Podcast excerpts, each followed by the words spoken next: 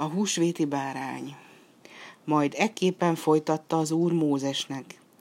Ez legyen néktek az esztendő első hónapja. És e hónap tizedik napján vegyen magához mindenki egy bárányt, és négy nap múlva este ölje meg. A húst pedig egye meg még aznap éjjel, tűzön sütve és kovásztalan kenyérrel. És legyen ez a nap néktek az emlékezés napja, szenteljétek az Úrnak nemzetségről nemzetségre.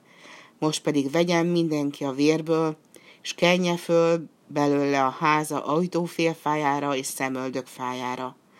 A vér jel lesz a házatokon, én pedig megtalálom a vért rajta, és elmegyek mellettetek, és nem ér benneteket a csapás, mikor megverem Egyiptom földjét, és elpusztítom minden elsülösszülött fiát.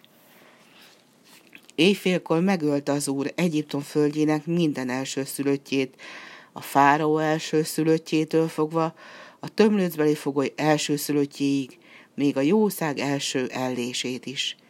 És lett nagy jajgatás Egyiptomban, mert egy ház sem volt, amelyben ne lett volna halott.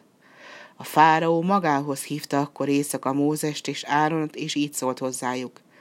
Keljetek fel, menjetek ki az én népem közül, menjen Izraelnek minden fia, szolgáljátok az Úrnak.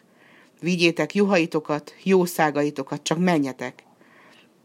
És az egyiptombeliek azon voltak, hogy Izrael népét minél hamarabb kiküldjék az országból, mert amint mondták, minnyáján meghalunk. És Izrael népe vette a tésztáját, mielőtt még megkelt volna, becsomagolta és vállára tette, és akkor elindult Mózes vezetésével Rámszeszből Szukkút felé. Mintegy 600 ezren voltak csupán a férfiak, az asszonyokat és a gyerekeket nem számolva.